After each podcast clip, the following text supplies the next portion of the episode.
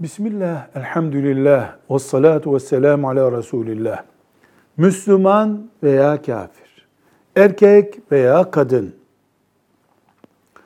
büyük veya küçük, patron veya işçi, dövmek caiz veya değil, insanın yüzüne vurmak yasaktır.